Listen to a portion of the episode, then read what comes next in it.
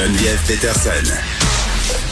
Elle est aussi passionnée quand elle parle de religion que de littérature. Elle saisit tous les enjeux et en parle ouvertement. Vous écoutez Geneviève Peterson. Hey, parlant de saisir des enjeux, là, on va en saisir un pas pire aujourd'hui avec Gabriel Caron. Salut Gab. Salut. Bon, euh, on va dire beaucoup le mot pénis euh, dans les prochaines minutes, mais mais c'est pas de notre faute. C'est c'est ça le sujet, mais en même temps, j'ai envie de dire que contrairement au veau, au, au veau. contrairement, parce qu'on va parler du pénis d'or et là mon cerveau a fait un glitch avec le fameux veau d'or. J'allais dire contrairement au mot vagin, ce n'est pas un mot oni euh, de tous. Personne dit que le mot pénis c'est lettre. Euh, syndrome du pénis en or. Oui. C'est une chose documentée qui existe. Oui, c'est de ça que je m'en viens parler aujourd'hui. Écoute, c'est un terme qui s'applique à la base aux étudiants des campus américains. Ok, c'est pas une genre de sorte de dildo là. Non, non, non, non, non, non, non. C'est vraiment un syndrome là, problématique. Et euh, les étudiants des campus américains représentent environ 40% de la population étudiante. Ce qui veut dire que dans le département du dating, ils sont en demande parce que euh, au niveau hétérosexuel, bien sûr, il y a plus de madame que de monsieur. Donc sur les campus, les hommes sont en demande et euh, c'est ce qui fait développer en fait le fameux syndrome du pénis en or, un terme qui a été inventé par des étudiantes du Sarah Lawrence College dans le nord de l'État de New York qui étaient tannées de euh, ce genre d'hommes et qui cherchaient une façon de les décrire. Donc euh, qu'est-ce que ça veut dire? Ben oui, parce que c'est quand même ça, ça frappe fort là mon imaginaire. Écoute, ce sont des hommes qui ont euh, une arrogance, en fait, qui découle du fait qu'ils sont convaincus que peu importe ce qu'ils font, ils auront toujours des femmes qui vont s'intéresser à eux sexuellement. Ah, c'est des joueurs de hockey?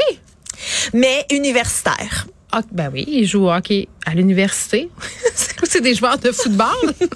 En fait, ça s'adresse pas juste aux sportifs, là. ça s'adresse vraiment à tous les étudiants. euh, OK, fait que c'est euh, dès que t'es à l'université, t'as t'as un pénis d'or? Non, pas Je comprends nécessairement. rien, je Attends, comprends là, rien. reviens. moi, Comment je fais pour le trouver, mon pénis d'or? Écoute, ils ont des comportements bien précis qui font d'eux que c'est... Est-ce qu'on a une petite euh, musique de genre, genre de, National Geographic pour qu'on puisse documenter pour euh, aller avec ça. Oui. Écoute, bon, premièrement, ils sont imbus d'eux-mêmes et ils ont des pratiques pas très respectueuses. J'ai des noms qui me viennent en tête. Envers, euh, ça, ça sera après la pause, on pourra, euh, Ouais, on pourra faire mais les ça. auditeurs aimeraient sans doute ça les entendre, mais on dirait que je suis pas certaine. Mais donc euh, des des euh, des pratiques pas très respectueuses comme bon l'infidélité ou euh, le bon vieux ghosting Ah. qui consiste à Mais ça, c'est pas juste les féministes qui font ça. Il y a beaucoup de madames qui sont infidèles puis qui gossent. Je lève la main. ça va euh, dans les deux sens. Oui. Mais il y a d'autres choses aussi. Ça fait que ces, ces, ces hommes-là ont aussi plus de chances de maltraiter leur date. Et là, on parle Ouf. pas physiquement, là, mais disons d'être euh, moins polis, moins respectueux. Ils vont euh, moins prendre soin de leur apparence euh, physique. Mais voyons donc, aussi, tu vas dans une date en, en, en étant négligé. en étant négligés et même euh, faire moins d'efforts dans leurs ébats sexuels parce que pour eux c'est pas grave ils se disent hey même si elle est pas satisfaite même si elle me rappelle pas même si je suis pas cute pour elle il y a plein d'autres femmes sur le campus qui m'attendent à bras ouverts C'est comme la suite d'être un incel. On dirait. Mais, mais Ah! version incel qui a des relations sexuelles avec des madames. mais en fait c'est qu'ils sont comme ils deviennent un peu paresseux tu sais ils deviennent convaincus qu'ils sont des dons juants Ouais, mais les filles qui vont dater ces gars-là, c'est-tu des madames désespérées? Ben pas nécessairement. En fait, c'est que tu sais, un moment donné, quand dans ton bassin que tu côtoies à tous les jours, Oh, L'université, c'est un grand bassin. Regarde, moi, je me rappelle de mes années universitaires, là, c'était une piscine à date. Sais, je comprends. Il y avait beaucoup de possibilités. oui, mais mettons, moi, je me replace là quand j'étais en éducation primaire. On était juste des filles. Il y avait quatre gars. Oui, allez, pourquoi t'es pas allé faire un tour du côté du département de sciences politiques? Ben c'est ça, j'ai pas pensé, mais tu vois, les quatre gars qui étaient dans mon bac Ouais. étaient pas nécessairement les plus beaux, les plus intéressants, mais ils étaient là. Est-ce qu'ils étaient convoités? Ils étaient très en demande. Est-ce qu'ils se comportaient comme des phallus d'or? Ben écoute, j'ai pas pu... sur de bras? J'ai pas pu aller vérifier, mais euh, vite de même, je vais dire oui là quand même. Mais euh, là évidemment, c'est pas tous les hommes là, mais il faut avoir tous ces critères là pour être atteint du syndrome Ben, du pénis c'est pas tous les hommes, mais on dirait que Ça- pas. hein, Ça, hum, hum. C'est que ça peut aussi les suivre en sortant du campus. C'est une Ben oui, sorte hein, d'attitude. comme dans le monde du travail. Comme dans le monde du travail. Donc, euh, c'est une attitude qu'ils peuvent garder là, Ah. dans vingtaine, trentaine, quarantaine.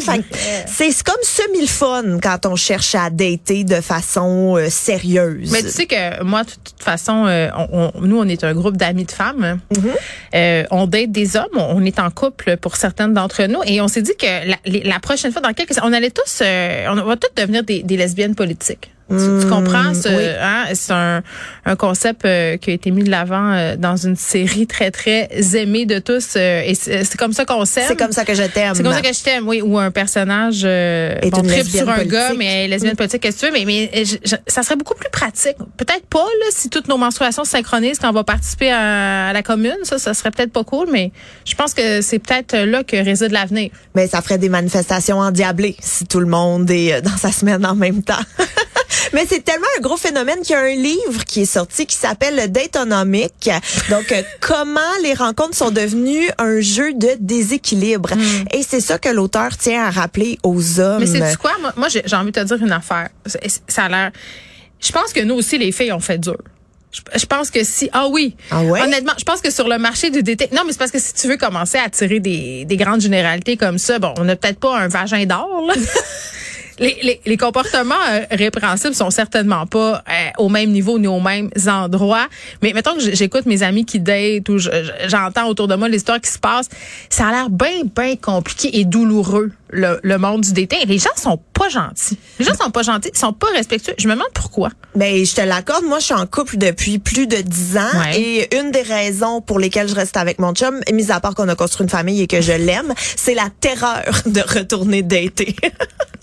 Non, mais c'est pour ça que je te dis, le, le lesbianisme politique, c'est, la voie parce que moi, je, moi, je, je sais pas, je me vois pas. Là, il y a Frédéric, le recherchiste, qui m'écrit des affaires euh, dans le dossier. En- en- il, il- me parle de, de mon ami dans un souper qui, qui haïssait ses dates pour des raisons ridicules. Fait que je pense que ça, ça le titille un peu ce qu'on est en train de se dire. C'est vrai que c'est pas fin pour les garçons. C'est pas, c'est pas tout le monde qui est un épais. C'est pas tout le monde. Il y en a beaucoup. pas tout le monde. Il y en a beaucoup. Mm. Mais euh, d'ailleurs, fâché. Les deux gars dans la régie, ils veulent. Qu'est-ce que vous avez à dire? Là? Y a-tu des pas fines? Ah, ils veulent pas se prononcer, ils ont peur. Qu'est-ce que tu veux? C'est le matriarcat. Un des seuls endroits euh, à Cube où les femmes sont reines. Euh, OK, donc ce livre-là, de l'au- de l'auteur, c'est un homme qui l'a écrit, bien Oui. évidemment. Donc, c'est c'est quoi le but? Hein? Ben en fait, euh, c'est ça. Ça parle justement du déséquilibre Mm. et des rencontres et de- du fameux syndrome du pénis d'or. Et l'auteur justement tient à rappeler aux hommes sur les campus universitaires que s'ils sont populaires, ce n'est pas parce qu'ils sont des tombeurs C'est irrésistibles. parce qu'ils sont là. C'est oui, c'est qu'une question de ratio. C'est tout. C'est C'est mathématique. terrible. Je, je sais, je sais. J'ai beaucoup d'histoires qui, qui remontent à la surface. Euh, J'aurais besoin d'un divan. Bon. Angela Merkel, puis Oui. euh, bon, on, on sort vraiment du, du On s'en va ailleurs. Là. Oui, là, on s'en va on est ailleurs. pas du tout dans le pénis d'or. On est dans, dans le jouet, le petit jouet à l'effigie de. Et oui, la chancelière euh, d'Allemagne qui est en poste depuis 16 ans, Mm. elle est au pouvoir et elle euh, quitte euh, très prochainement. Mm. Eh bien, pour souligner ses 16 ans, 16 ans de pouvoir, on aura droit à un ours en peluche Mais qui représente la bizarre. dirigeante. Mais pourquoi?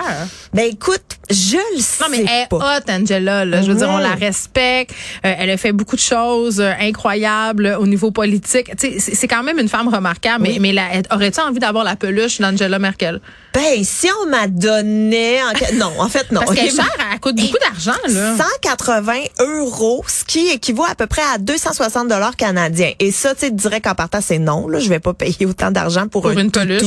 ouais. Mais euh, elle est très, très, très en demande parce qu'en une semaine, les 500 exemplaires ont tous été vendus. Les gens vont pas bien. Rupture de stock en Allemagne. Il existe une euh, liste d'attente. Si jamais si tu changes d'idée entre-temps, Geneviève, Hmm. là, tu peux aller t'inscrire sur la liste d'attente, mais elle est déjà très longue. J'aime mieux t'avertir. J'ai inscrit Mario Dumont. Je pense qu'il aimerait ça. C'est un beau cadeau de Noël. Ben écoute, Si Marc-Claude est à l'écoute, il y a, il y a- il y a ici quelque chose. On, on lui envoie. de cadeau, ouais. Ben, elle pourrait même faire un trio avec euh, le toutou de Barack Obama et de la reine Elisabeth II.